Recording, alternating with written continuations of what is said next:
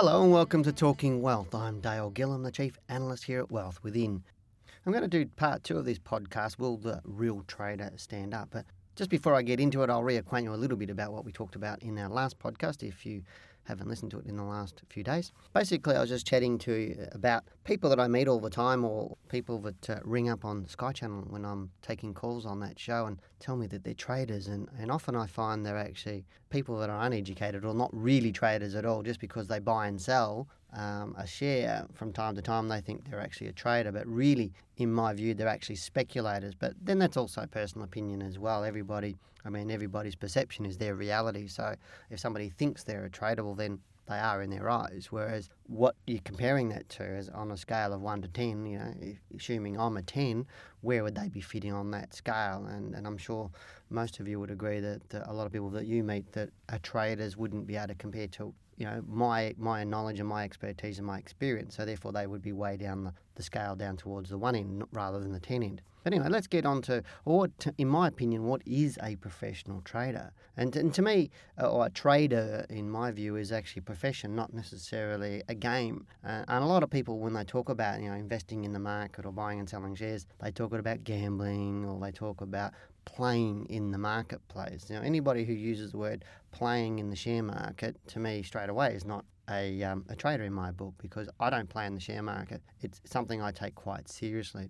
And it's quite interesting when I do take calls on Sky Channel and you get people come up and I, I say, you know, you are an investor or trader. And as soon as they tell me they're a trader, straight away I know they're not really a trader in my view and in my eyes as soon as they say that they're a trader. And the first thing is, or why I say that, is simply because I don't know any well educated and experienced trader that will ever ring a program such as the one I'm on on Sky Channel and ask their opinion of somebody else. Real traders actually don't do that, or, or what I would deem a real trader or a professional trader or somebody who, who earns their living out of trading. They just don't do that. They're very, very um, self sufficient people. Uh, uh, traders make up their own mind. They try and block out outside influences and outside opinions. So we do our research. We actually get our research whether we talk about the fundamental information like EPS and dividend yields and return on investments and all the fundamental data. We also do our technical research. Um, some traders will just do fundamentals, some will do, do technical, some like myself will do both. Um, even though I'm much more heavily weighted to technicals, I do do both. And to me, somebody who's a real trader will do all their research themselves, get all the numbers, do all their, have all their strategy themselves, put it all together themselves, and they don't look for outside influence or outside opinions. And straight away, as I said, as soon as they ask me, or I ask them, are you a trader? And they say yes on the show, well, then I think they're not a trader simply because why would they be ringing? They should know already. And it may be a bit of a harsh statement for me to make, but if you're actually looking at buying a share and you don't know what it's going to do in the future, because a trader should know why they're buying, why they're selling, and how to manage the trade all the way through the trade and have a have a strategy about all of that. And so if you're ringing somebody else to ask them what they would do or what they think, then that tells me then you don't have a strategy. And on Tuesday night I had a, a I was on Sky Channel again. I had a gentleman on the on the show who I asked that question to, and I said, "Are you a trader?" He goes, "Yes."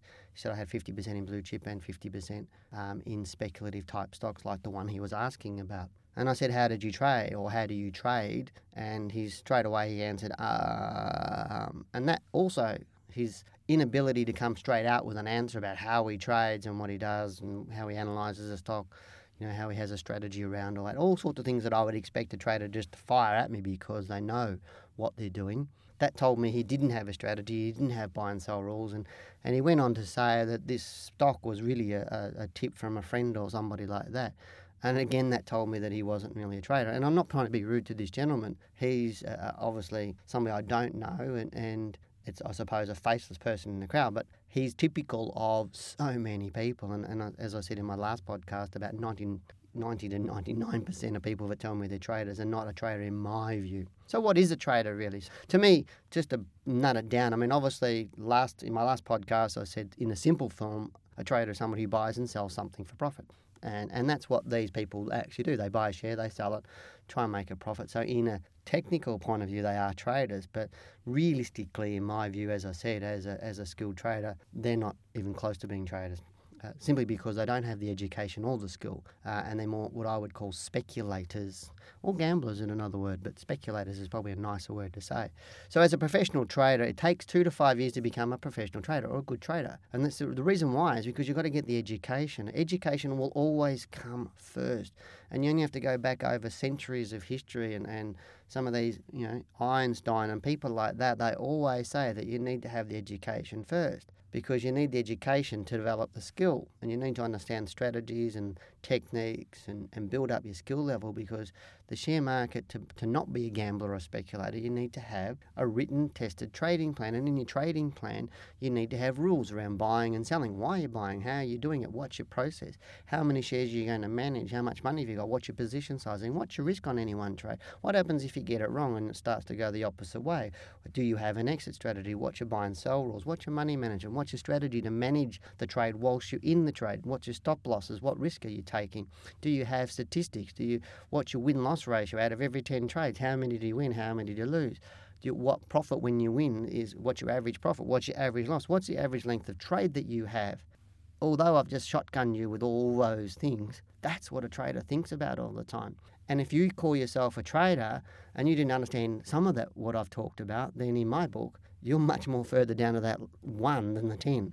And you need to be closer to the 10 to be a consistently profitable trader. As I said earlier, traders are self sufficient, they're not necessarily people. I personally would never ring up Sky Channel and ask somebody on there, an expert, what I would, what to do with the trade, or what I think a stock's going to do in the future, or, or sorry, what they they think a stock's going to do in the future. Because if I had to do that, that means I doubt my skill level and I doubt my knowledge and I doubt my ability to be the trader or take the trade because I don't know. That's why I'm asking. Uh, and to me, that's counterproductive for a trader because when you're in that trade, or if let's say this gentleman took that trade on that friend's recommendation, he won't understand how to manage it. So when it's going up or down and doing things that he doesn't necessarily expect, he won't know how to manage it. And that's the worst thing for me is anybody can buy a share. Anybody. You can throw a dart, and I was saying this to a journalist only on Tuesday afternoon. I said, I can give you a paper, a newspaper with all the top 100 shares on it. I can give you a dart, and I can say, okay, give me six stocks to buy and throw the dart six times. And he can give me those, and with my money management and strategy and risk levels and stop losses, I will make money out of that. And if I have one of those stocks that he's picked that goes down, I will exit that stock and say, okay, I've got some more money, throw the dart again. And he can keep picking stocks like that, and the portfolio will make money. Guaranteed it. Because of the strategies that I have around the market, because to me, trading is about what you do not lose that determines how much you make. And there's an old golden rule of trading is let profits run, cut losses short. And I find the majority of people do exactly the opposite because they trade on fear and greed. And as we know in the market, fear is rampant all the time. And, and fear comes from not knowing or not having that skill and uh, that experience. So, number one, professional traders have education. And I'm not talking about reading a couple of books. I'm not talking about running, to, going to one of those crappy weekend workshops that these marketeering companies talk to, you know, try and sell. It, it really is a proper education. Would you go to a surgeon that's only done a weekend workshop or read a few books? Would you even get your car serviced by a mechanic that's dreaded in a book? No. And the, the answer is always no. Um, when you, you, we go to professionals because they do have the education, they do have the skill, and they do have the experience, and that's what to me a professional trader has. I'll leave those thoughts with you uh, um, for now. And as I said, uh, to me, it's about having the right context and as I said in my last podcast, people either are overconfident or underconfident. And I find a lot of people or speculators are overconfident in, and overestimate their abilities and skills, etc. And they're much more realistic. And, and being a man, you know, yes, I, I've got an ego as well as any other man, and, you know, I do think I'm right all the time, but I'm also smart enough to know that the market will tell me what it's going to do all the time. I can't tell it what it's going to do. And my job is, as a trader, is to see what happens, make a decision. And that's pretty much what trading's about.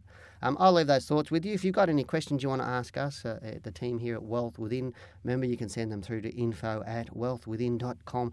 Au. I look forward to chatting with you with you on my next podcast. You've been listening to Talking Wealth, and I'm Dale Gillham, the senior analyst here at Wealth Within. Take care.